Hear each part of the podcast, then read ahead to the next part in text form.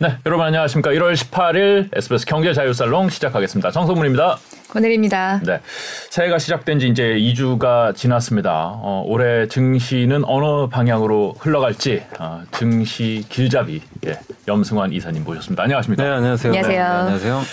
네, 뭐 분위기가 연초에 나쁘지는 않은 것 같다라는 생각이 좀 드는데요. 네, 연초에 네. 사실 이틀 딱 빼고는 이제 계속 올랐었죠. 네. 9일 연속 올랐던 것 같아요. 네. 지수가 사실 이제 산타랠리 기대하셨던 분들은 이제 안 되니까 네. 1월 효과도 아무도 기대를 안 했어요, 사실은. 1월도 안 좋다. 왜냐하면 또 1월에 실적 발표가 있어서 저거 안 좋은데 뭐 올라가겠냐. 이런 시각이 좀 팽배했고 또 거기다가 지난해 그래도 우리나라 시장을 좀 이 뒷받침을 했던 게 2차 전지인데 네. 2차 전지도 힘을 못 쓰더라고요. 테슬라가 하도 안 좋고 안 좋아가지고 네. 그래서 이제 기댈 게 없다 보니까 좀 연초에 좀 출발도 되게 불안불안했는데 네. 근데 이제 갑자기 그 3일째 되는 날부터 네. 무슨 일이 있었냐면 네. 삼성전자 감산 뉴스, 그러니까 감산할 거다. 네. 이 리포트가 나온 거예요. 공식 발표는 아니에요. 아닌데 이제 한 외국계 증권사에서 네. 외국계 증권사가 영향력이 있는 게 외국인 투자에 영향을 줘요. 근데 외국인들이 이제 그걸 보고 야 이거 할 수 있겠다. 그러니까 이제 그날부터 반도체를 당겨버리더라고요. 외국인들이. 근데 뭐 아시겠지만 반도체 올라가면 지수 오르는 거거든요. 네. 그렇죠. 네. 그래서 그날부터 그게 계기가 돼서 외국인이 결국 이 삼성전자를 바라보는 게 꼭 삼성전자 자체만 보는 게 아니라 삼성전자가 사실 경기의 바로미터거든요. 굉장히 민감해요. 네. 근데 삼성전자 주가가 경기에 보통 6개에서 9개월 선행을 해요. 그러다 보니까 야 이거 삼성전자가 이렇게 만약에 감산을 해서 반도체 경기가 좋아지면 이게 반도체에서 끝나겠냐 퍼지는 거예요. 다른 업종까지도 야 이거 좋아지겠다. 그래서 외국인들이 뭐 금융주도 사고 또 그때 은행주가 한번 뭐 주주환원 뭐 얘기 나왔잖아요. 네. 은행주도 시총이 꽤 크거든요. 네. 그렇죠. 신한지주가 하루에 막 7% 막 급등하지 않나. 이래 보니까 오랜만에 빛을 네, 그러니까 대형주들이 급등을 하니까 분위기가 이제 완전히 바뀌어버린 거죠. 그러면서 외국인 계속 들어오고 거기다 연초에 이제 배당 받았던 거 팔았던 그 기관 투자들도 네. 다시 들어오기 시작하더라고요. 수급까지 겹치면서 지수가 어쨌든 뭐 또 중국 이슈도 좀 있었죠. 뭐 중국도 리오프닝. 예, 리오프닝. 그래서 이런 것들이 여러 가지가 겹쳐가지고 9일 연속 이제 랠리가 나오면서 올라갔는데 다만 이제 아쉽게도 2,400을 넘지는 못하더라고요. 거기 딱 막혀가지고 이틀 동안 또 약간 지수가 좀 밀렸는데 어쨌든 지금 시장은 1월 달에 이제 많은 분들의 예측과 좀 다르게 좀 강세장이 좀 펼쳐지고 있다. 이렇게 보시면 될 것 같아요. 말씀하신 대로 요 며칠 좀 주춤하긴 했지만 네. 보니까 뭐 삼성증권도 앞으로 3개월에 대해서 주식에 대해서 의견을 좀 네. 하나 올렸더라고요. 네. 확대 쪽으로. 네, 그러니까 좀 맞아요. 앞으로 또 좀 괜찮을 거다라는 쪽에 걸었는데 좀 어떻게 보시는지. 그러니까 이제 증권사들도 중기, 장기 뭐 시각이 있는데 단기를 바꿨다는 이제 그 증권사들이 예측했던 것보다 훨씬 지금 시장의 그 분위기가 좀 괜찮다라고 네. 좀 보는 것 같고 그 가장 큰 배경은 제가 봤을 때는 어쨌든 이제 중국하고 그 달러 때문인 것 같아요. 달러. 이 달러가 완전히 꺾였잖아요. 꺾인 게 사실은 우리가 예전부터 항상 얘기하는 게 블랙스완은 얘기 많이 들어오셨잖아요. 뭐 네. 갑자기 사실 작년에 블랙스완이라고 그 블랙스완인지는 모르겠지만 회색 코뿔소라는 얘기도 했지만 그 전쟁이 발생했잖아요. 그렇죠. 그다음 중국이 제로 코로나 할 거라고는 사실 생각을 못 했는데 네. 그것도 그렇게 너무 오랫동안. 근데 이런 것들은 이제 경제에 당연히 안 좋은데 이제 블루버드라고 파랑새가 출연을 했대요. 뭐냐면 그 유럽의 날씨가 너무 따뜻한 거예요. 아, 그렇죠. 이건 생각을 못했던 거거든요. 네. 추울 거라고 생각했죠. 네, 추울 거라고 생각하고 유럽 사람들도 천연가스 난방 이제 아끼려고 네. 정말 최대한 노력을 하고 있었는데 날씨가 더우니까 이 천연가스 재고가 남아도는 거예요. 그러니까 무슨 일이 발생하냐면 유럽 경제가 빨리 회복이 되기 시작하는 거예요. 유럽이 사실 작년 하반기에 되게 리스크가 컸던 게 망한다고 그랬어요. 네. 그 얘기 되게 많이 나왔습니다. 천연가스 가격 올라가서 이제 겨울에 추울 텐데 어떡할 거냐. 실제로 공장 문도 많이 닫았죠. 많이 닫았고 그 전기요금도 실제 진짜 많이 올랐는데 네. 이게 너무 따뜻해 버리니까 이제 역으로 모든 것들이 발생해 버린 거예요. 유럽 증시가 엄청나게 셉니다. 네. 독일 그 지금 영국의 FTSE 있는 전고점 다 뚫어버렸고 네. 거기 망한다고 했던 국가 맞나요? 예측이 의미가 없는 것 같아요. 네. 그러니까 네. 그렇게 안 좋을 거라고 예상했는데 오히려 반대로 너무 좋은 이제 파랑새가 출현을 해버리니까 근데 유럽이 좋으면 우리한테도 좋은 게 달러가 약해져요. 유로화가 강해지니까. 네. 그러다 보니까 이제 유로화가 강해지고 또 이 엔화도 갑자기 강세 전환했잖아요. 네. 엔화가 뭐 사실 YCC라 그래서 이제 금리를 누르는 정책에서 약간 상단을 올렸죠. 네. 그러다 보니까 이제 엔화도 강세로 전환되고 중국도 리오프닝을 하기 시작하고 이러니까 이제 환율이 완전히 달러 강세에서 이제 약세로 바뀌었고 달러 약세 기조가 이어지면 당연히 외국인 들어오거든요. 기계적으로. 들어올 수밖에 없죠. 그래서 이 자금들이 이제 들어오면서 시장을 좀 자극을 했던 것 같고 또 거기다가 미국 연준이 이제 금리 인상 어차피 이제 시간 얼마 안 남았지만 이제 결국 멈추는 거 아니냐. 결론은. 언젠가는 멈추겠죠. 네, 멈춘다. 이제 얼마 안 남았다. 여기에 이러다 보니까 더 확신을 가진 것 같아요. 투자자들이. 그래서 지금 시장을 바라보는 시선도 굉장히 좀 뭐 경기 침체다 막 이런 뉘앙스에서 이제 조금은 좀 긍정적인 부분으로 좀 바뀌어가는 모습도 조금은 나오고 시작을 하는 것 같아요. 그래서 말씀하신 대로 좀 기계적으로 원이 강해지고 달러 약해지다 보니까 좀 들어와서 그런지는 몰라도 네. 기본적으로 뭐 이렇게 딱 어떤 종목을 산다기보다는 그냥 우리나라 대표주들을 되게 많이 사더라고요. 네, 맞습니다. 그러니까 외국인들이 뭐 여러 가지 성격이 있는데 주로 이제 미국계 자금 같은 경우는 좀 장기 투자를 많이 해요. 그러니까 미국의 뭐 캘리포니아 뭐 연금 펀드라고 하나요? 뭐 거기도 이 연금들이 워낙 많으니까 네. 장기 투자를 많이 하는데 이제 외국계 자금 중에서도 좀 영향을 많이 주는 게 저기 영국계하고 룩셈부르크가 있어요. 룩셈부르크는 이제 과세를 안 해요. 네. 조세피 지역이니까 거기에 헤지펀드를 진짜 많이 있는데 네. 거기서 만약에 샀다 그러면 대부분 이제 단기 트레이딩입니다. 근데 안타깝게도 미국계보다 거기가 더 많이 산 것 같더라고요. 요번에. 아, 그래요? 그러니까 환율 변화 이런 이제 시장 또 많이 빠졌잖아요. 되게 네. 우리나라 또 저밸류 국가니까 그거 이 분위기가 바뀌니까 아마 이 영국계나 저 룩셈부르크 쪽의 헤지펀드에서 일단 좀 매수가 들어온 것 같아요. 거기다가 지금 중국 좋을 때 항상 한국이 좋거든요. 그래서 같이 이제 엮어가지고 흔히 뭐 패시브라고도 많이 얘기를 해요.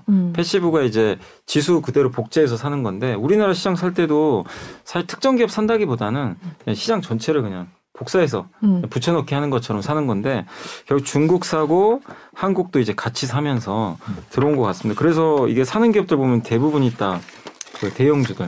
위주로 사는 건데 다만 좀 특징적인 게 뭐냐면 뭐 삼성하이닉스 사는 거야 당연한 건데 이번에 유독 좀 은행주를 많이 샀어요. 네. 그러니까 그게 아마 외국인들이 제일 좋아하는 게 주주환원 중에 하나인데 네.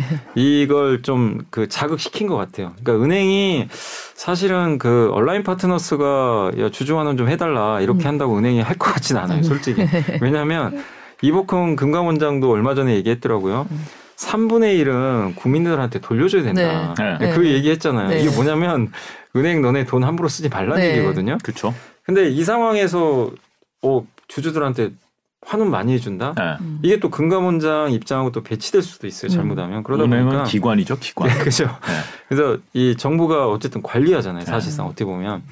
그래서 일단 기대감이 높은 건 알겠지만 현실적으로 이게 넘어야 될 산은 있거든요. 근데 이제 외국인들은 어쨌든 그래도 은행 싸다.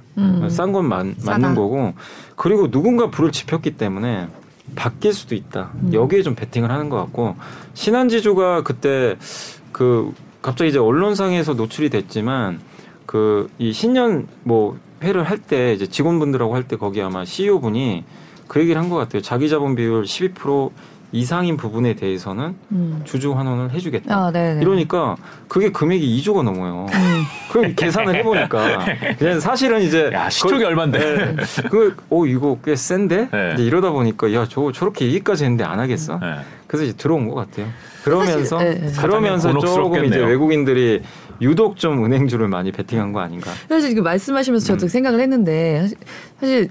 지금은 또 그런 기대가 있지만 반대로 우리나라는 네. 또 은행이 굉장히 뭐 어느 나라나 마찬가지지만 맞아요. 우리는 특히 은행은 정말 규제 산업이라고 하시잖아요. 예. 네. 근데 그렇게 되면 뭔가 이렇게 주주들이 좋아하는 방향으로만이 아니라 아닌 방향으로 개입을 특히 올해는 좀 고금리 상황이라 오늘도 뭐 이복현 금감원장이 은행장들 모아놓고 간담회도 했는데 안 좋아하는 방향으로 규제들이 더 많이 들어오는 모습을 보이면 기대가 실망감으로 더 크게 바뀌는 것도 그럴 수도 있어요. 그러니까 네. 이게 은행주도 되게 이렇게 은행주가 급등한 경우 전 네. 거의 별로 본 적이 없거든요. 엄청 무겁죠. 엄청 무거운데 네. 뭐 하루에 7% 오른다는 건 상상할 수 없는 일이에요. 그쵸. 그러니까 이게 은행은 이제 대표적인 규제 산업이고 저도 이제 올라가는 거 보면서 좀 약간 오버슈팅하는 거 아니냐. 왜냐하면 정부하고 반드시 협의가 안 되면 사실상 단행하기 되게 어려운데 금감원장이 저렇게 나오는데 은행이 그냥 우리 할게요. 그냥 뭐 저리 가 계세요. 이럴 수는 없거든요, 사실은. 그래서 약간 돈을 적게 벌는 방법을 하죠. 돈을 조금 벌어서 조금. 이거 많은 거예요. 네. 근데 이제 이런 건 생각을 하는 것 같아요. 이제 어쨌든 뭐 돌려줄 수는 있다 하더라도 시장에서 생각하는 건 시장 참가자들이 다 알아요. 그동안 은행주가 할인받는 이유는 그동안 규제를 굉장히 세게 한 건 맞아요. 배당도 규제했잖아요. 근데 그거보다 더 세게 하겠냐. 그러니까 여기서 더 나쁠 건 없다. 우리가 뭐 규제하는 건 모르고 투자하는 건 아니다. 근데 어쨌든 뭔가 이제 기대가 그냥 생겨버린 거예요. 그래도 싸게 싸고. 예. 그리고 밸류도 워낙 싸고. 그리고 어쨌든 옛날보다는 고금리 고물가 환경은 이어져요. 예전보다는 확실히. 그 상황은 옛날에 비해서는 은행주가 돈 벌기 더 좋은 환경은 맞죠. 이익을 내기는. 그렇기 때문에 이렇게 또 저밸류고 지금 사도 배당 매력이 기본적으로 은행주도 이렇게 올랐어도요 5, 6% 나와요. 그렇죠. 이렇게 올랐는데도. 네, 그러다 보니까 이제 시장에서 좀 부담 없이 접근한 것 같은데, 근데 그렇지만 저는 어쨌든 기대가 이게 또 꺾여버리면 네. 이 우리가 기대했던 게 안 나오 액션이 안 나오면 다시 주가는 또 떨어질 수밖에 없어요. 그래서 지금은 뭐 보유는 제가 모르겠지만 신규 투자는 조금 은행주는 좀 지켜보셔야 될 것 같아요. 덤빌 필요는 없다. 네, 덤비는 구간은 아닌 것 같아요. 네. 지금 이제 2200 밑단에서 그래도 좀 올라왔는데 지금 덤빌만한 게 보일까요? 사실은 이게 네. 별로 많이 보이진 않았죠. 이게 다 올라왔으니까. 네. 근데 그래도 좀 못 간 것들을 좀 찾아보니까 네. 가장 이제 뭐 못난이라는 표현이 그런데 자동차 시가총액 상위에 있는 것들 중에 안 갔어요. 그렇죠. 오른 것도 없는데 또 테슬라가 무슨 뭐 가격이나 한다 그래가지고 또 그 얻어맞고 진짜 네. 이게 현대차 주주분들 진짜 아주 속 너무 쓰리실 것 같아요. 이게 언제 갔었는지 자동차가 아니 사실은 현대차가 잘못한 건 아니거든요. 현대차 잘못은 아니니까 현대차 욕할 수도 없어요. 그렇죠. 근데 일단 테슬라가 공격해요. 또 미국 정부 욕하죠. 보조금 안 주고. 그렇죠. 거기다 이제 금리 올라가니까 금리 욕하고 이제 어쩔 수 없는 게 현대차 잘못이라기보다는 현대차가 사실은 그 전에 이제 반도체 공급 안 되고 이때 수혜를 많이 받아서 돈 많이 번 건 맞아요. 네. 맞는데 그게 이제 금리가 너무 오르다 보니까 이제 이게 유지가 안 되는 거죠. 지금 이제 차값이 좀 떨어지기 시작했잖아요. 테슬라까지 낮추니까 그래서 이제 투자를 봤을 때 돈은 잘 버는데 뭔가 불편하죠. 이게 이 지금 잘 버는 돈을 유지할 수 있을까? 아무도 지금 예측을 못해요. 어디까지 떨어질지 이 돈 버는 게 그러다 보니까 PER이 4배밖에 안 돼요. 안 돼도 사람들이 이게 안 하려고 합니다. 4배가 지금 현대차가요? PER 4배예요. 아 지금요? 4배. 기아는 3배. 아니, 기아 항상 높지는 않았어요. 아유, 근데 네. 이게 높진 않았지만, 그래도 네. 6, 7배 했는데 네, 주가가 떨어지다 보니까 맞아졌네요. 근데 기아가 원래 기아 고배당주 아니잖아요. 네. 기아 배당 수익이 5%가 넘었어요. 아 그렇죠. 고배당주가 돼버렸어요. 그래서 저는 뭐 지금 자동차 사는 건 괜찮다고 봐요. 당연히. 왜냐하면 하방이 이제 단단하죠. 악재 다 알고 있잖아요.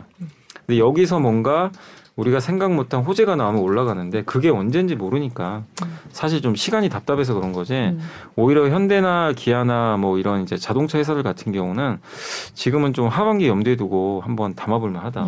가격 자체는 굉장히 좀 매력이 있고 그다음에 많이 못 올랐던 기업들 중에 또 하나가 정유주.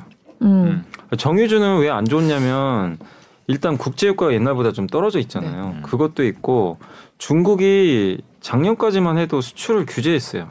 원유 수출. 그러니까 정제하죠. 정제해서 수출을 많이 하는데 의도적으로 좀 이게 좀 줄였는데 작년 말부터 좀 늘리더라고요. 다시. 그럼 이제 공급이 좀 늘어나겠죠. 이 부분도 좀 있는 것 같고 그래서 이제 정제 마진이 요즘에 그러니까 원유 가격이 올라가고 정제 마진이 올라가면 이제 이 정유주가 돈을 많이 버는데 지금 둘 다 안 돼 버리니까 재고자산 평가 손실도 나오니까 아마 제가 알기로 S-OIL도 실적이 굉장히 안 좋은 걸로 알고 있어요. 4분기에. 근데 아시겠지만 이런 사이클 산업은 막대하게 돈 벌 땐 팔아야 되고요. 거기에 속으면 안 돼요. 그러니까 작년 2분기인가요? S-OIL이 뭐 역대급 실적 낸 걸로 제 기억이 나요. 그럼 그때 되면 또 PER도 낮아요. 돈을 버니까. 약간 착시 효과죠. 근데 지금은 반대로 이제 돈을 많이 까먹겠죠. 까먹고 지금 주가 그래서 미리 좀 빠졌거든요. 근데 뭘 보시면 좋냐면 국제유가가 지금은 어차피 박스권에 있을 거예요. 근데 저는 하반기 되면 좀 올라갈 가능성이 있다고 봐요. 왜냐하면 어쨌든 유가는 경기에 동행을 해요. 많은 이제 전문가분들이 올해 3분기부터 경기 회복을 얘기하거든요. 상반기는 안 좋고 그 근거가 이제 중국이잖아요. 중국은 2분기부터 본격적으로 풀 텐데 그게 낙수 효과가 3분기, 4분기로 가거든요. 중국이 이제 2분기부터 돈 풀고 경기가 회복돼서 3분기부터 좋아지면 유가가 그걸 반영을 해줄 거예요. 그게 하나가 있고 또 이 미국에서 지금 그러니까 저는 이제 하단이 70달러 밑으로 좀 잘 안 내려갈 거라고 생각하는 이유 중에 하나가 미국이 전략 비축유라고 이게 많이 매입을 해주잖아요. 그걸로 돈 많이 벌었다면서요? 네, 그래서 올라가가지고 근데 이 전략 비축유 이제 매입을 이제 중단하겠죠 당연히 올라갔었으니까. 근데 이제 셰일 오일 기업이나 그 셰일 가스 기업들 있죠 미국에 네. 이렇게 뭐 에너지 기업들한테 네. 요새 계속 얘기를 한대요. 제발 좀 그 개발 좀 해라. 근데 개발을 안 해요. 네. 왜냐하면 이제 이쪽 시장은 그렇죠. 사양 산업이잖아요. 그렇죠. 언젠가는 네. 사양을 하니까 그래서 주주들도 싫어한대요. 그거 하지 말고 우리한테 배당이나 줘. 돈은 많이 버니까. 근데 미국 정부가 압박을 하나 봐요. 계속. 그러면 안 할 수는 없거든요. 정부가 하라면 해야 되니까.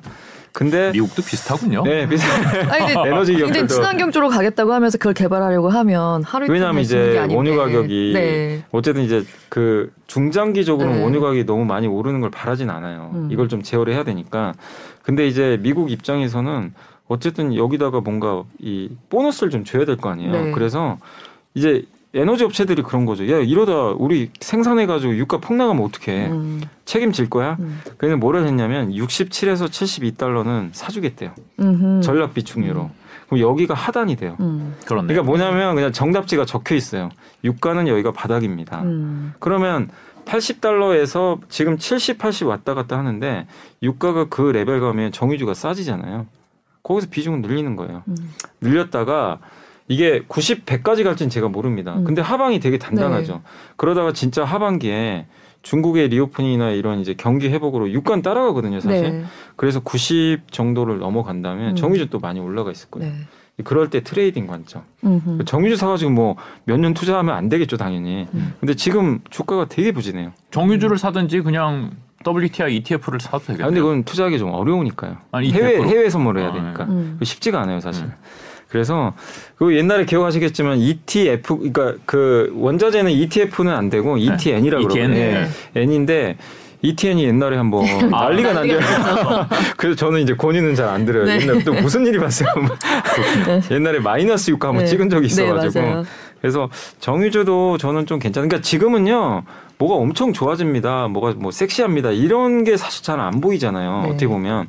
근데 가격 자체가 되게 매력 있는 회사들이 있단 말이에요. 아까 자동차, 정유 특징이 다 안 좋아서 사길 꺼려해요, 다들. 근데 그런 데서 사실 기회가 저는 생길 네. 수도 있다, 의외로. 그 섹시한 거 있죠. 엔터. 아 근데 비싸잖아요. 대신에 이제 섹시하니까 비싸죠. 그리고 로봇주. 네. 로봇주. 요새 로봇이 올해 들어서 좀 괜찮죠. 엄청 좋아요. 요새 그리고 인공지능. 인공지능 요새 또 불이 붙어가지고.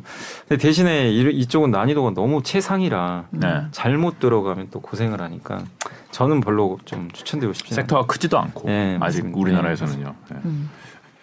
그래요. 거시 얘기를 조금 더 해볼까요? 그러면은 우리 환율 상단 찍고 이제 많이 내려와서 1,200원까지 내려왔는데 네네. 이거 여기서 그냥 이 정도에서 그칠까요? 더 내려갈까요? 사실 우리나라 이제 환율이 원래 정상적인 게 1,100원, 1,200원 사이였어요. 항상. 네.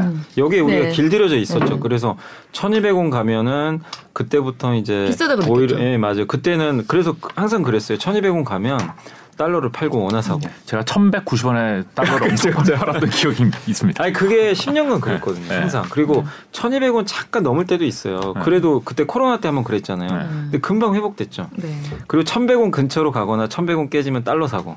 그게 이제 항상의 패턴이 있고 맞았어요. 1,140원이 약간 황금 라인 네, 이런 거였는데. 근데 그게 작년에 우리 예상 못한 일들이 발생해버리니까 이게 깨고 올라가 버렸고 그때 전쟁 터지죠. 물가 오르죠. 미국 금리 오르죠. 거의 중국 망가져 있죠. 유럽 망가지죠. 그러니까 이게 다 겹쳐버린 거예요. 달러를 강세로 만들 조건들이 다 갖춰져 버렸죠. 그래서 1,400원도 간 건데 거기에 또 우리 개인 투자분들이 해외 주식 투자를 또 굉장히 많이 했잖아요. 네. 그쵸. 그러니까 이것도 달러 강세 요인이거든요. 사실은. 원화가 그게 그 정도 영향을 미칠 볼륨이 되나요? 그 이창용 총재까지 얘기도 했잖아요. 그 이창용 총재가 제 9월이었나 그 금통위에서 뭐라 그랬냐면 그때 달러가 이제 환율이 1,400원 할 때 뭐라고 했냐면 기자가 질문을 했던 것 같아요. 지금 아마 미국 주식 투자하시면 후회할 수도 있을 거라. 1,400원인데 이제 정확히 맞추시긴 했는데 그 왜 그런 얘기를 하셨냐면 너무 해외 투자를 또 많이 하다 보니까 네. 이게 환율이? 원화가 당연히 약세를 보일 수밖에 없는 거죠. 또 연기금도 마찬가지였어요. 연기금이 해외 주식 비중은 계속 늘리는데 국내 주식 비중 줄이는 거 아마 기사로도 많이 접하셨을 네. 거예요. 이거 줄이고 미국 주식 사니까 어떻게 되겠습니까? 당연히 원화는 약해지고. 이게 겹쳤어요, 사실은. 그러다 보니까 달러가 너무 강했는데 지금은 정반대잖아요.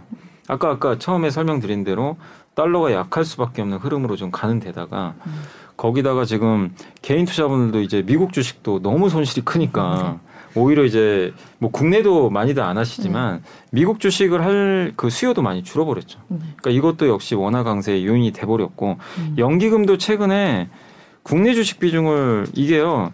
많이 줄이기도 했는데 주가가 폭락하니까 자동으로 주식 비중이 줄어든 거예요. 아, 덜 팔아도 되네요. 네, 그러니까 그래서 원래 제가 알기로는 올해 16%로 알고 있거든요. 네. 주식 비중이 국내 네. 지금 14%밖에 안 돼요. 아, 사야 되네요. 그러니까 오히려 사야 돼. 그래서 연초에 지금 사고 있어요. 연기금이. 그러니까 이런 것들도 국내 주식 수요를 좀 늘리니까 원화 강세 요인이 되겠죠. 그래서 아까 말씀드린 대로 이런 것들 때문에 이제 달러가 강해지긴 아직은 좀 어렵고 뭐 중간중간 달러가 반등은 하겠지만. 쉽진 않아요. 옛날처럼 뭐 1,300원 이렇게 넘긴 좀 어려울 것 같고 다만 지금 1,200원 한 40원 하는데 네. 이것도 옛날과 비교하면 높거든요. 그렇죠. 그래서 아직도 높은 수치예요. 그래서 어느 시점에서는 1,200원 초반까지는 좀 가지 않을까 이렇게 예상을 하고 있습니다. 그리고 약간 그런 요인도 있지 않나요? 사실 우리나라 돈이랑 중국 위안화는 좀 같이 가는 게인데 지금 어쨌든 중국에 대한 기대가 좀 높은 쪽에 많이 쏠려 있잖아요. 네. 그러니까 당연히 중국 위안화에 대한 기대와 함께 원화에 대한 기대도 계속 가면 그것도 또 이제 원화 강세 그리고 이제 우리나라 그러니까 이 중국의 위안화도 그렇고 원화도 그렇고 그 나라의 경제 체력을 나타내잖아요. 네. 그 나라 경제가 좋으면 미국보다 우리나라가 경제 모멘텀이 좋으면 당연히 원화가 훨씬 센 거고 중국이 세면 위안화가 센 거죠. 근데 지금 보시면 미국의 그 경제 흐름을 보면 2분기까지 지금 안 좋다는 얘기가 대부분이에요. 2분기까지 꺾이고 3분기에 이런 스토리인데 중국은 다르잖아요. 중국은 지금 4분기가 바닥이고 1분기, 2분기는 어마어마합니다. 2분기 성장률이 6% 얘기를 하니까 네. 그러니까 상대적으로 모멘텀이 중국이 지금 훨씬 좋죠. 네. 그러면 달러는 훨씬 약해지고 우리 한국은 이 원화는요 대부분 위안화 많이 따라다녀요. 네. 유로화도 좀 따라다니지만 그렇기 때문에 위안화의 강세가 아마 상반기에 좀 이어진다면 당연히 원달러 환율의 이 하락 압력을 계속 줄 수 있는 요인이다. 네. 이렇게 보고 있습니다. 엔화는 영향을 어떻게 미치나요? 엔화는 사실은 이제 제일 중요한 게 일본의 통화 정책이죠. 네. 왜냐하면 오늘 BOJ 있었는데 그냥 네. 뭐 유지한 것 같은데요. 유지했죠. 그래서 오늘 사실 달러가 좀 강했어요. 네. 왜냐하면 시장이 예상한 건 뭐냐면 YCC라고 그러니까 일드 커브 컨트롤이라고 그러죠. 이게 금리를 지금 일본 같은 경우는 그러니까 기준금리는 제로잖아요. 제로에서 더 못 낮추니까 근데 이 시중금리는 지멋대로 움직일 수가 있잖아요. 네. 사실 사람들이 이제 매매에 따라 채권. 근데 10년물 국채 금리를 이제 일부러 0.25 이상으로 못 가게 지난 한 10년간 묶어놓은 거죠. 올라가면 안 되니까. 왜냐하면 이제 일본은 무조건 물가를 좀 올려야 되거든요. 네. 근데 금리가 너무 낮으면 못 올라가니까. 그걸 10년간 했는데 이게 이제 지금 보니까 너무 좀 문제가 있었던 게 일본이 지금 최근에 소비자 물가가 올라가기 시작한 거예요. 지금 3% 후반까지 갔더라고요. 그러니까 일본 입장에서도 이제 부담스러운 거죠. 돈도 많이 들어가고 언제까지 무제한으로 채권 살 수는 없잖아요. 이제 그러다 보니까 이제 0.25에서 0.5로 지난 9월이었나 11월이었나 그때 아마 올렸죠. 네. 그래가지고 그때 엔화가 어마어마하게 강해버렸죠. 갑자기 튀었죠. 네. 이게 끝이 아니다. 이제 YCC 이 정책 폐기할 거다. 시장이 사실 그렇게 예상을 했어요. 장기금리가 올라가는 거를 내버려 두겠다. 시장은 예상했는데 근데 일본은 항상 시장 예상과 반대로 합니다. 이게 약간 좀 그런 게 있어요. 그래서 다 대부분 그렇게 예상했거든요. 근데 일본 BOJ 끝나고 나니까 다들 이제 멘붕 와버린 거예요. 뭐야 이거. 아 오늘 그랬군요. 네, 오늘 그랬어요. 아. 그래서 그냥 지난 11월에 얘기했던 거에서 바뀐 게 없어요. 그냥 YCC 우리 그냥 그대로 0.5 이상은 안 돼. 그 다음에 동결, 기준금리도 동결하고 이대로 우리 정책 변화 없다.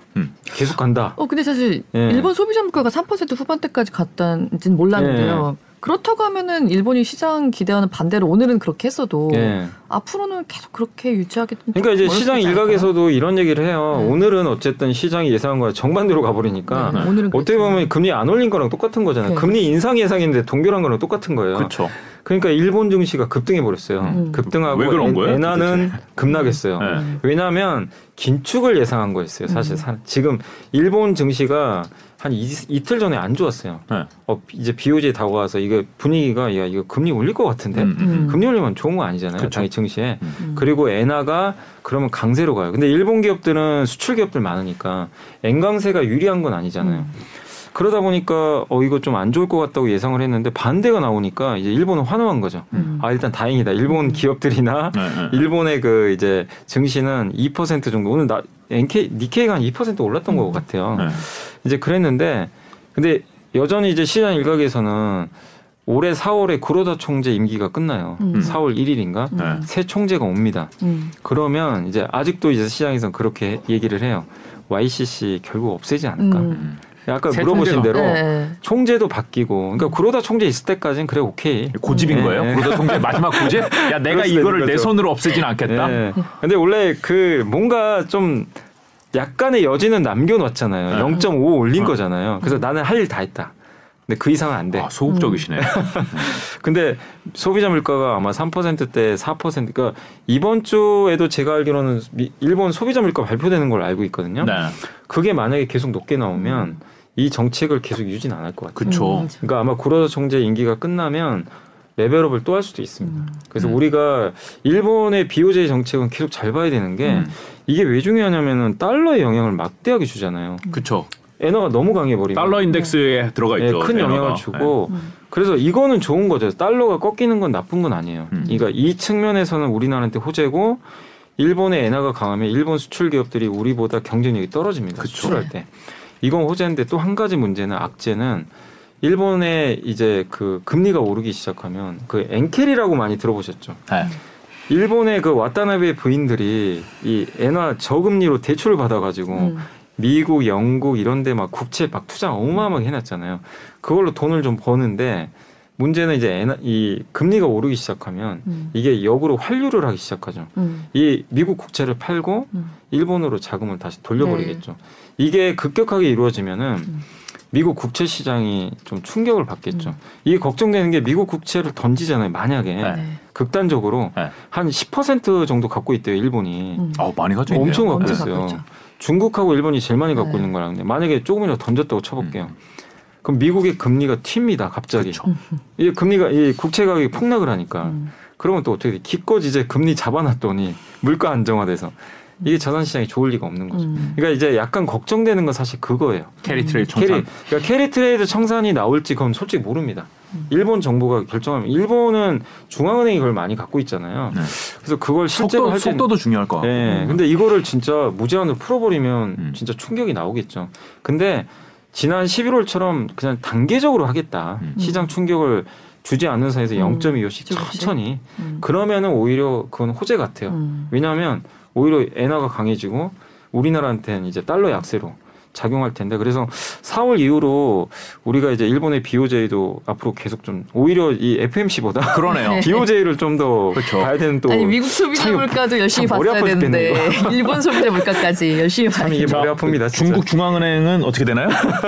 중국은 이제 기준금리 인하죠. 인하인데 아마 그 인하 1분기 중에 한 번 할 것 같더라고요. 아, 제가 그냥 농담으로 여쭤본 것 같은데 다 파가고 계시는군요. 네, 아 진짜 전 세계 다 파가려니까 이거 어렵네요. 아니, 근데 어쩔 수가 없어요. 이게 다 연결이 돼가지고 왜냐하면 이 모든 게 다 환율에 영향을 주니까. 그렇죠. 중국은 뭐 리오프닝 기대감 뭐 이걸로 그냥 쭉 가는 것 같아요 요즘은. 네, 요즘에 뭐 중국 리오프닝이 가장 세죠. 사실 가장 이제 테마로서는. 확고하고 그리고 그냥 누가 봐도 이게 100% 다가올 미래잖아요. 뭐 여기에 의심하는 사람은 아무도 없어요. 몇 명이 걸릴지는 모르지만 일단 다 걸리면은 뭐 끝나겠죠. 네. 그리고 중국이 어쨌든 중국이나 이제 중국 입장에서 희소식이 나온 게 상해시에서 발표를 한 것 같더라고요. 확진자 정점 지난 것 같다. 그러면 이제 꺾일 일만 남았고 다음은 베이징. 대도시들 다 꺾이겠죠. 뭐 언젠가는 그러겠죠. 그리고 이제 우리도 이제 설 연휴가 시작되지만 중국은 일주일 정도 춘절이잖아요. 이제 거기서 이제 거기도 명절이니까 지방으로 다 갈 텐데 이제 2, 3선 도시로 확산을 할 거예요. 그거는 어쩔 수 없는 것 같아요. 아이고야. 확산될 때 한번 또 확 퍼지겠죠. 네. 근데 그거는 고비를 넘겨야 돼요. 어쩔 수 없어요. 네. 어차피 이제 그렇게 되면 감염률이 높아지면서 춘절이 좀 지나고 나면 2월 중순부터는 이제 정점이 다 지나지 않을까. 그러면 3월부터 이제 본격적으로 정상적인 소비 활동이 시작이 될 것 같아요. 또 그때 중국이 3월 초에 그 양회가 열리잖아요. 그래서 네. 전인대에서 예산 같은 게 발표가 되거든요. 네. 그럼 그때 되면 새로운 지도부가 그때 또 나오고 그럼 이제 야심차게 경제공작회의에서 이미 힌트를 줬어요. 12월 달에 올해 2023년 이렇게 운영하겠다. 뭐가 바뀐 게 제일 큰 게 뭐냐면요. 21년도에 발표했던 거는 안정. 이게 주안점이었어요. 안정은 뭐죠? 천천히 규제도 하면서 우리 다 같이 잘 먹고 잘 사자 이건데 22년도는 안정이 아니라 성장 이걸로 좀 바꿔놨어요. 그럼 뭐냐면 경제에 올인하겠다. 그래서 이게 아마 3월에 나올 것 같아요. 그러니까 이게 이제 시장에서 보는 시나리오다 보니까 네. 중국 소비 이제 뭐 당연히 좋아진다. 그래서 사람들이 중국 소비주 찾아서 소비주도 순환매가 있어요. 화장품 갔다, 네. 여행 갔다, 막 네. 면세점 갔다, 막 네. 돌고 돌고. 반도체도 있어요. 반도체, 철강, 석유화학까지 중간재 이게 다 뭉뚱그려서 이렇게 한 바퀴씩 돌고 있어요 지금 중국 소비주들이. 아 그래요? 네. 요즘에 또 중국 관련해서 기대가 개인적으로 되는 거는 컨텐츠주들. 아, 컨텐츠 그죠. 네, 중국이 네. 조금 여는가라는 생각이.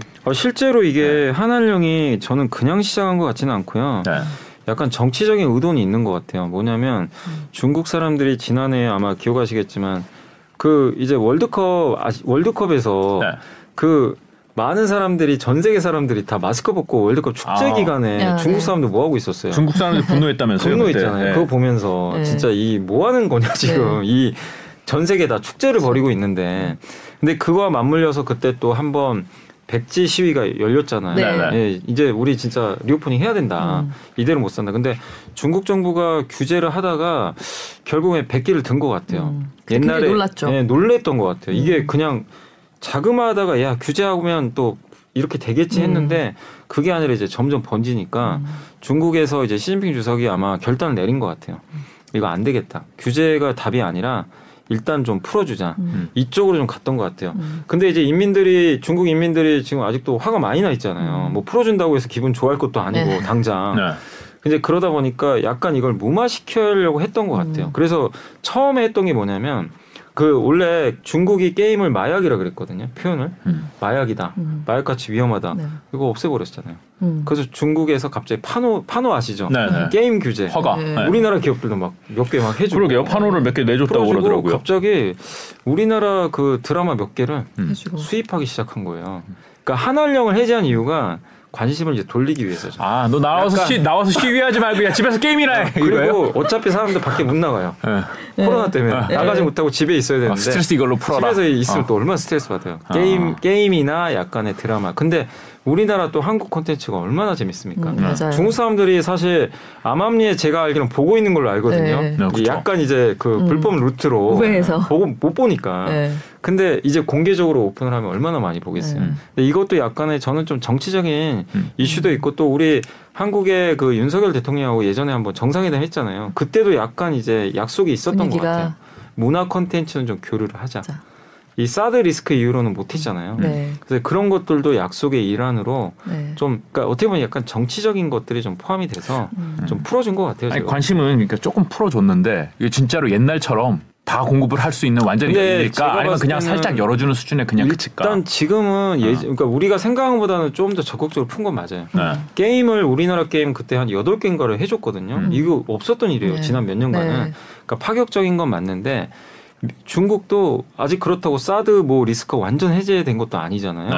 한한령 뭐 우리 입장에서는 한한령 진짜 해제된 거 맞아? 아직은 솔직히 100% 체감 못해요. 네. 근데 그 결정타를 날릴 수 있는 거는 콘서트 같아요. 그쵸. 콘서트가 열려야 진짜 해제되는 거예요. 코로나도 끝나고 네. 한한령도 끝난 거죠. 맞아요. 네. 근데 어쨌든 제 생각에 반 정도는 열어주고 있다. 근데 완전 오픈은 아직은 좀 중국도 좀 고민하고 있는 거 아닌가. 그 생각은 좀 들긴 결국은 이제 블랙핑크가 베이징이나 상하이에서 언제 콘서트를 잡느냐. 맞아요. 이게 신호탄이군요. 그러면 진짜 완전히 풀리는 거죠. 사실 주가에는 그런 분위기가 이제 솔솔 인다고 하면 그 전에 선반영 될 테니까. 그죠. 선반영 되죠. 근데 네. 이제 엔터주들이 어쨌든 그래서 그런 것 때문인지 몰라도요. 작년에도 워낙 좋았죠. 뭐 중국 이슈를 떠나서 네. 작년에도 그 고금리 고물가에 전혀 영향을 안 받는 업종이 네. 엔톤 되게 특수하잖아요. 아무리 앨범값을 올려도 이 팬덤들이 다 사요. 네. 뭐 여기서 10,000원 올려도 상관없어. 난 살 거야. 나 10,000원짜리 밥 안 먹으면 돼. 약간 이런 느낌이잖아. 아유, 2개씩 3개씩 사줘요. 그러니까. 아니 제가 최근에 그걸 좀 취재를 했었는데 네. 그 우리 왜 100만 장 가수는 90년대 이후로는 없다 뭐 이런 얘기 몇몇점 했었잖아요. 근데 저는 정말 그렇게 앨범을 그러니까 지금 다 음원으로 아, 예, 노래를 듣는 이 세상에서 앨범을 그렇게 많이 사는지 몰랐어요. 몇백만 장씩 팔잖아요. 그러니까 JYP에서 나온 신인 그룹이 2장을 작년에 500만 장 가까이 팔았더라고요. 거의 스트레이키즈인가요? 네, 맞아요. 맞아요. 스트레이키즈요. 아, 맞아요. 거기랑 요새 뭐 하이브의 뉴진스 네. 그리고 걸그룹도 100만 장 파는 거 되게 어려운데 네. 저번에 뭐 에스파도 그렇고 요새 이제 100만 장이 250만 장 기본으로 나가는 것 같아요. 네. 근데 여기서 중국이 열리면 이제 10,000만 장이죠? 장난이 아니죠. 10,000만 장. 중국도 가자. 그렇고 워낙 좀 시장이 다변화되고 있어가지고 네. 엔터주는 워낙 부침이 심하긴 하지만 혹시 전보다는 조금 그러니까 이게 규모 자체가. 엔터주가 네. 중국이 없는데도 지금 잘하잖아요. 네. 그렇죠. 근데 여기에 중국까지 붙여주면 엄청난데 근데 다만 시장에서도 여전히 조심스러운 게 진짜 풀가가 아직 몰라요. 그래서 거기에 무작정 베팅을 못하고 또 힘든 게 엔터가 싸지가 않아요. 그쵸? 워낙 네, 별로. 너무 또. 근데 여기서 만약에 진짜로 기대했던 만약에 기대를 했어요. 열 거라고. 안 하면 이제 또 슬금슬금 네. 또 빠진단 말이에요. 그러니까 이게 지금 엔터주는 그러니까 어떤 애널리스트가 그 얘기를 하시더라고요. 그 뭐냐면 그 여우와 신포도라고 아세요? 아, 예. 네. 여우가 소부와 소부 아시나요? 네. 여우가 가다가 이 포도가 있는데 너무 맛있는데 내가 저거 따먹고 싶잖아요. 네. 안 닿죠, 당연히. 그러니까 이제 자기 스스로 저걸 신포도라고 생각하고 저거 맛없어. 내 거 아니야. 약간 엔터가 그 느낌이에요. 나는 먹고 싶은데 약간 아직 믿을 수 있는지는 모르겠는데 먹고는 싶고 막 먹고 이런. 싶은데 따먹자니 뭔가 좀 안 익었어 안 익었어 네. 약간 그런 느낌 애써 네. 약간 그런 느낌이 좀 드는 업종 같아요. 이거 쓸 수도 있다. 이거 쓸 수도 있다. 단 포도일 수도 있다. 네 맞아요. 엔터도 그런데 이거는 손승욱 모더레이터가 굉장히 관심 있는 주로 알고 있는데 사실 이게 중국이 이렇게 좀 풀리기 시작하고 리오프닝 되면은 유럽 명품주들도 맞아요. 네. 유럽 명품주 그래서 최근에 좀 올랐죠. 어마어마하게 올랐어요. 굉장히 올랐죠. 신고가 난 회사도 있는 걸로 아는데 지금 전 세계 부자 1위죠. 아르노가. 그렇죠. 네. 그런 걸로 알고 있어요. 네. 그때 이제 그 일론 머스크 채찍 네, 일론 머스크가 이제 나오더라고요. 떨어지면서. 근데 그게 중국 리오프닝 최대 수혜 기업이죠. 원래 유럽은 중국과 경제가 굉장히 밀접하더라고요. 독일 수출 비중에서 제일 큰 것 중에 하나가 그 중국이 7%나 될 정도로 굉장히 큰데 사실 유럽이 제조 강국이지만 명품 강국이잖아요. 근데 명품 수요의 대부분이 사실 중국이잖아요. 네. 중국 사람도 당연히 밖에 못 나가니까 못 썼는데 이제 명품 수요가 당연히 늘겠죠. 그러니까 이제 그쪽에 유럽도니까 전 세계 투자는 다 똑같아요. 그 중국 수요를 찾아가지고 다 베팅을 하는 것 같아요. 근데 그게 유럽의 어쨌든 이제 명품 기업에 들어갔고 또 유럽이 지금 요즘에 또 증시가 좋은 게 유로가 또 강하니까 더 수요가 몰리는 것 같아요. 달러 대신에 이제 유로가 사버리니까 야, 이럴 바엔 명품 기업 사자. 이런 수요까지 겹쳐서 수급까지 겹쳐서 유럽의 그 명품주들 좋고 유럽 명품주는 또 시총 크잖아요. 네. 이게 유럽 증시도 올리고 그래서 영국 증시 거의 뭐 전고 좀 뚫었고 프랑스하고 독일 지수도 이제 5% 정도 올라가면 전고 좀 돌파해요.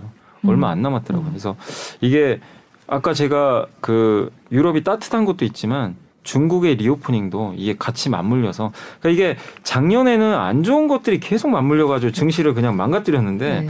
올해는 좀 이상하게 좀 좋은 게 좀 겹치는 것도 좀 나오는 거예요. 여기 전쟁까지 끝나면은 진짜 이거 대박 나는데요. 네. 완전 게임 체인저 되는 건데 그 푸틴이 아직은 어떨지 모르겠네요. 푸틴이 뉴스를 하나 내줘야 되는 거예요. 중국 관광객들도 나오는 게 지금은 뭐 큰 문제는 없어요. 왜냐면 이제 입국자 격리는 해제됐거든요. 네.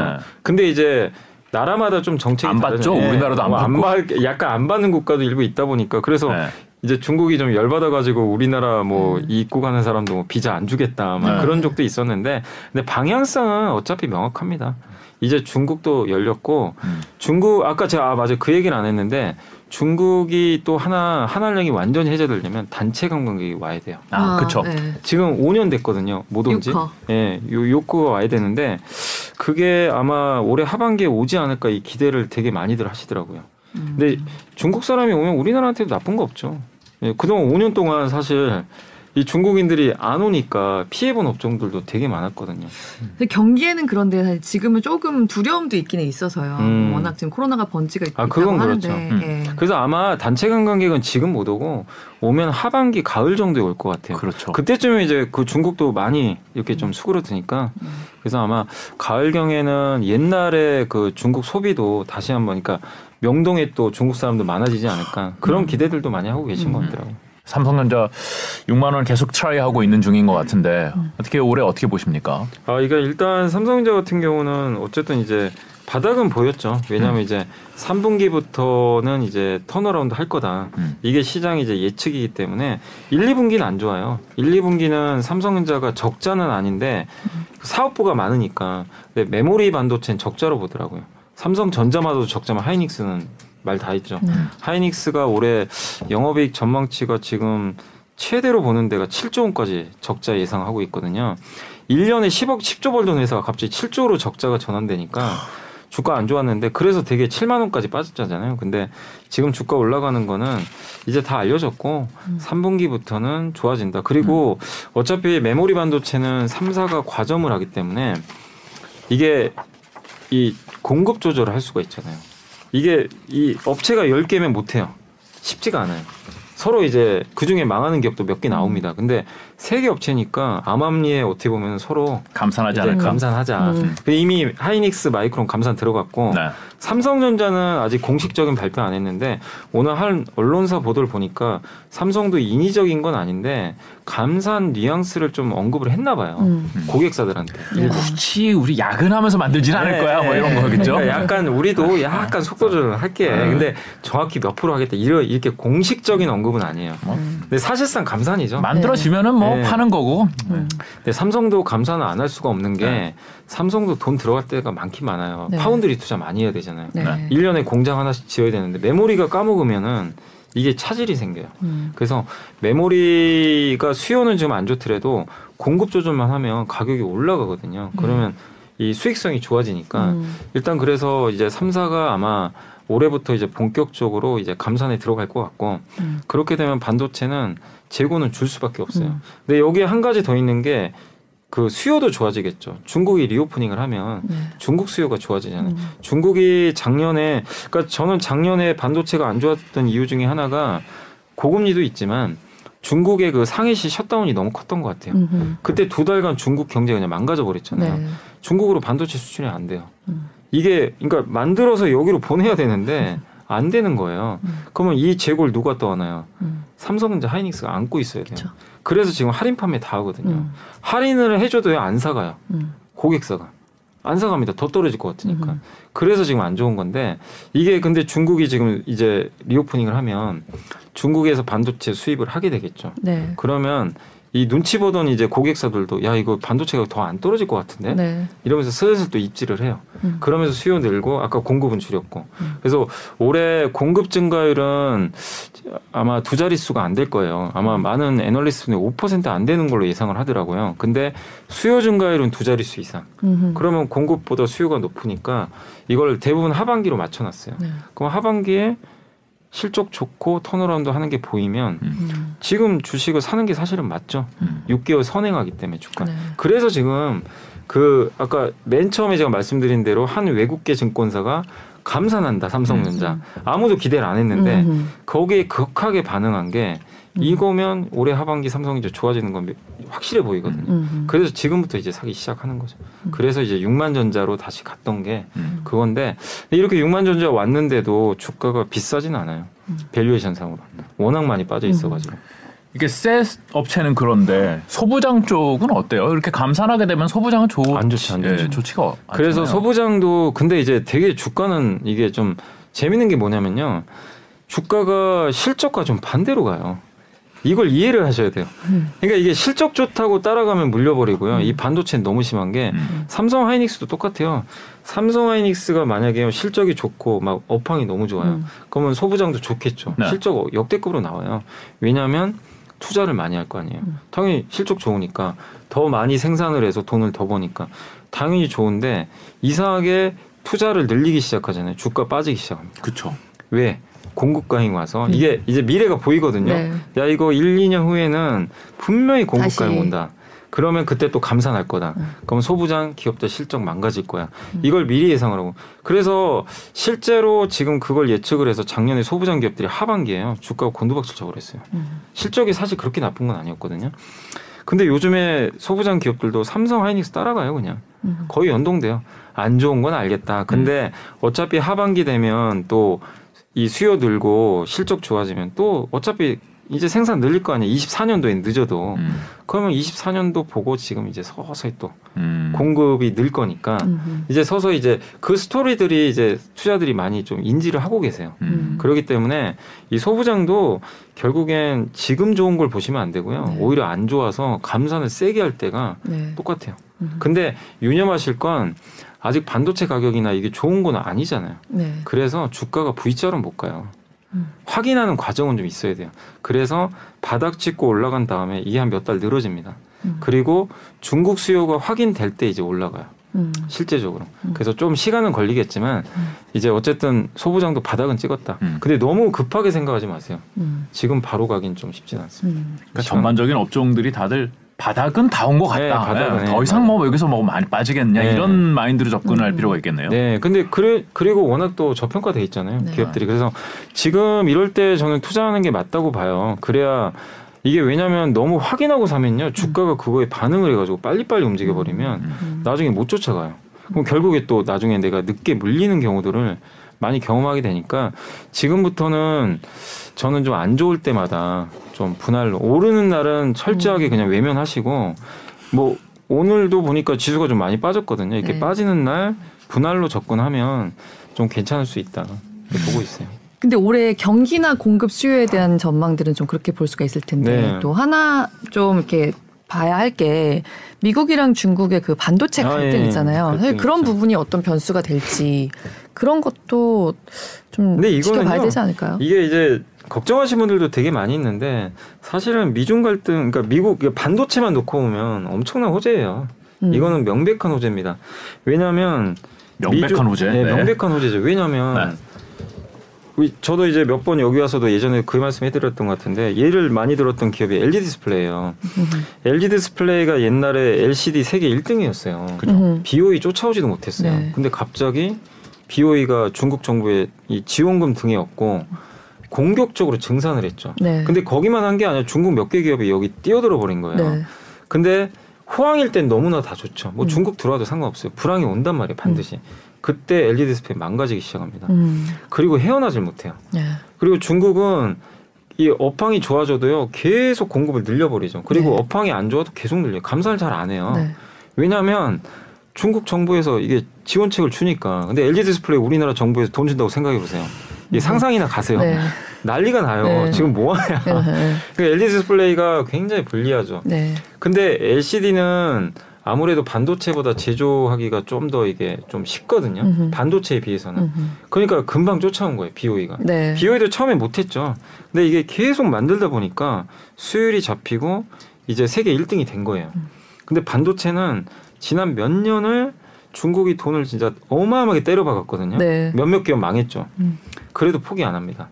그래서 지금 무슨 상황이 발생했냐면 이제 애플의 납품할 정도까지 기술력이 올라온 거예요. YMTC 아마 기억하실 거예요. 그거 하려다가 이제 미국 정부가 예전에 불장난하지 말라 그래가지고 애플한테 그래서 취소하긴 했어요. 네. 그러니까 이게 왜 호재냐면 낸드 6위 업체예요. YMTC가. 네. 그다음에 그 하이닉스가 3위입니다. 네. 중국이라는 국가가 반도체 수요의 30%죠. YMTC가 만약에 하이닉스만큼 만든다고 생각을 해보세요. 거의 그 정도까지 올라왔어요. 실제. 아주 비슷한 건 아니더라도 많이 쫓아왔는데 중국 시장은 얘가 먹는다고 생각해보세요. 하이닉스 어떻게 되겠습니까? 망가지죠. 시장이 잃어버려요. 그리고 이건 삼성한테도 굉장한 그쵸? 부담이에요. 네. 근데 여기다가 D램까지도 지금 하고 있는데 D램은 CXMT라고 있거든요. 창신 메모리인데 물론 경쟁력은 안 돼요. 근데도 PC에 들어가는 일부 메모리는 지금 만들고 있대요. 미국이 그렇게 규제를 해도. 근데 이거를 만약에 규제를 안 하고 그냥 미국이 그냥 야 중국 니네 알아서 해. 뭐 자유시장 그쵸. 경제인데 뭐 우리가 뭐 어떻게 하겠어. 네. 그럼 미국 기업들 장비 수출하고 그래서 몇 년 후에 네. 우리랑 대등한 경쟁력을 만들어. 분명히 그렇게 돼요. 네. 시장 상황상. 그러면 삼성전자 하이닉스 주가는 반토막 나요. 공급 과잉 때문에.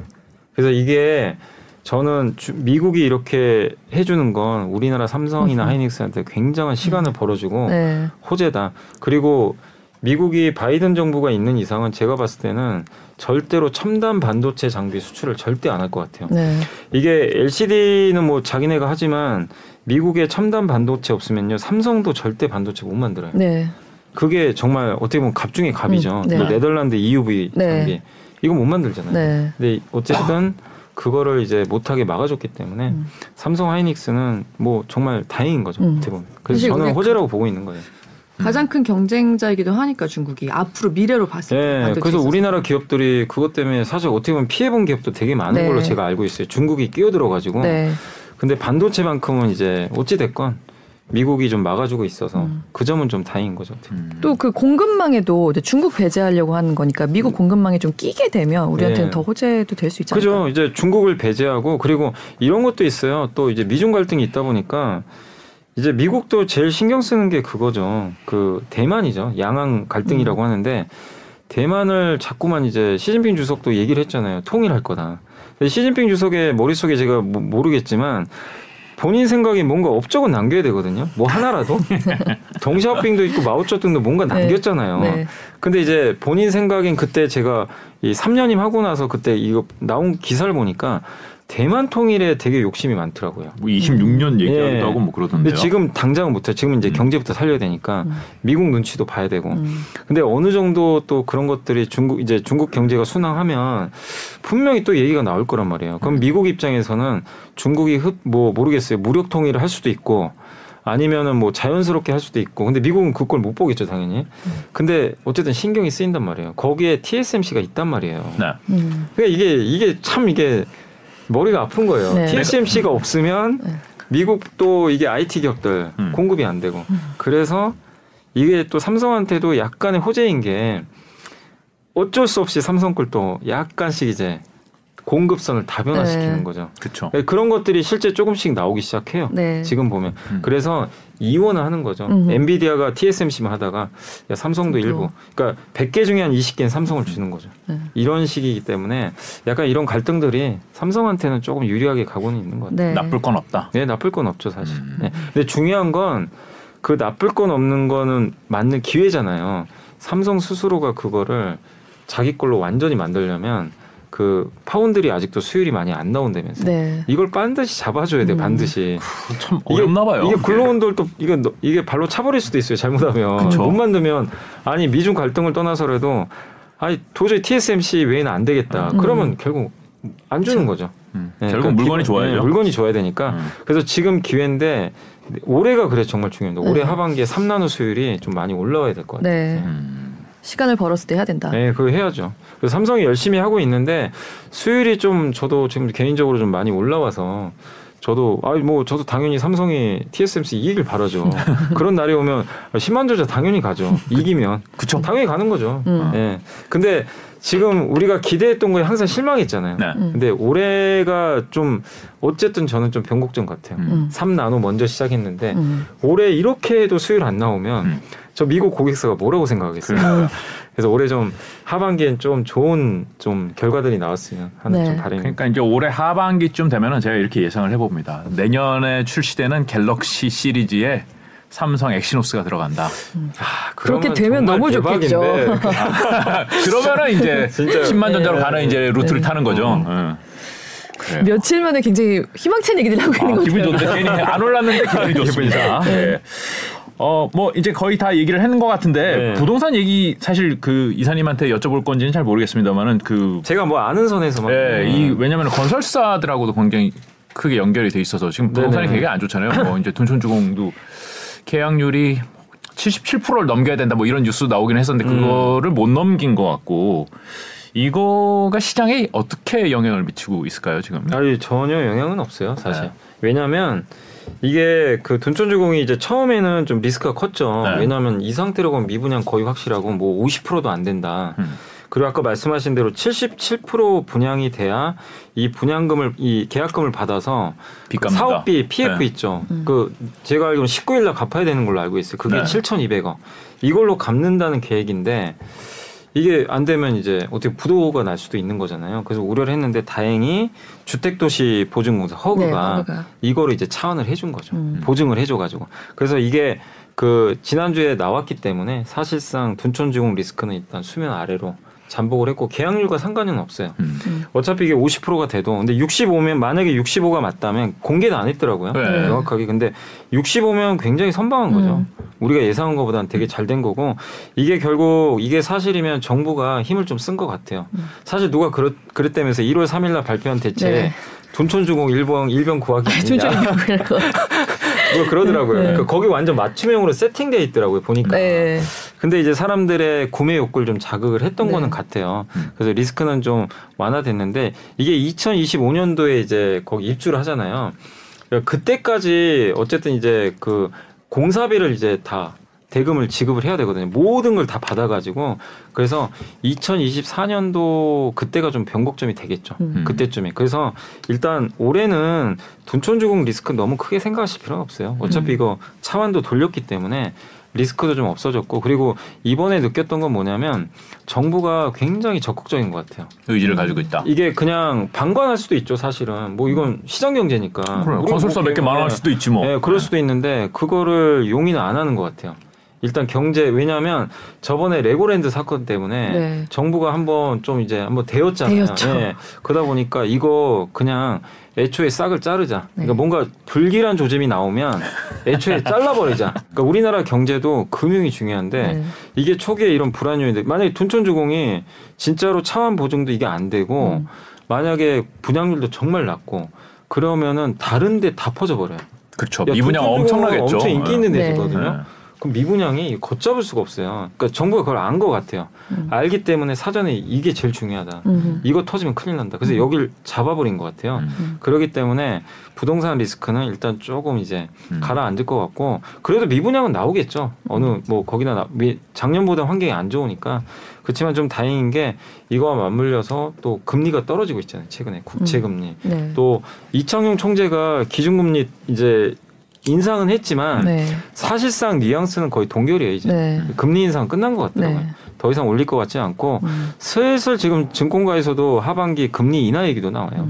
지금 국채금리 보니까 좀 떨어져 있어가지고 그래서 이런 조건들이 계속 유지가 되면 건설사나 이런 이제 그 약간 미분양 리스크는 조금은 줄어들지 않을까. 네. 증권사나 건설사나 보험사나 정말 뭐 위험했잖아요. 위험하다는 네. 뉴스가 많이 나왔는데 그 위험의 정점은 지나고 있는 네. 것 같다라는 다행히 뉘앙스네요. 네. 조금 이제 근데 완전히 뭐 해결된 건 사실 아닙니다. 완전 해결은 좀 시간 걸리지만 그러니까 그런 거죠. 최악은 좀 지나간 것 같다. 이런 좀 느낌 드는. 중환자실에서 오늘 밤이 고비입니다 하는데 다음 날이 된 거야. 넘겼어요. 네, 다음 날이 됐어요. 네, 넘겼습니다. 그래요. 그래도 건강한 건 아니지만은 그래도 좀 한숨 놓는 분위기인 것 같습니다. 네. 오늘 염 이사님이랑 이야기를 나누니까 기분이 굉장히 좋아졌어요. 네. 오늘 올해 굉장히 바닥을 다지고 전반적으로 좀 희망찬 한 해를 시작하지 않을까. 아니, 사실 저희 이제 증권사 리서치, 저희 이베스트 리서치가 네. 다른 증권사에 비해서 좀 약간은 강세론이에요. 올해가. 아 그렇군요. 올해 그러니까 약간 저희 매번 그런 건 아니었어요. 이베스트가. 네, 그러니까 저희도 이제 약간 업다운은 좀 했는데 네. 작년 이제 그 하반기도 그렇고 이제 올해 같은 경우 저희의 논리는 일단 싸다가 가장 큰 논리예요. 지금 좋게 보는 거는 경제가 좋아서 좋게 보는 건 아니잖아요. 누구든. 근데 일단 싼 게 매력 있다. 싸다. 투자는 싸게 사서 비싸게 파는 거잖아요. 네. 그 원리에 좀 충실을 했고 그래서 저희가 좀 약간의 긍정론이니까 그건 좀 생각을 해주시면 좋겠고 물론 틀릴 수도 있습니다. 그렇지만 저희가 뷰가 또 바뀌면 말씀을 해드릴게요. 네. 그렇지만 저희는 어쨌든 올해 상반기는 좀 상당히 긍정적으로 좀 바라보고 있다라고 말씀드리겠습니다. 네.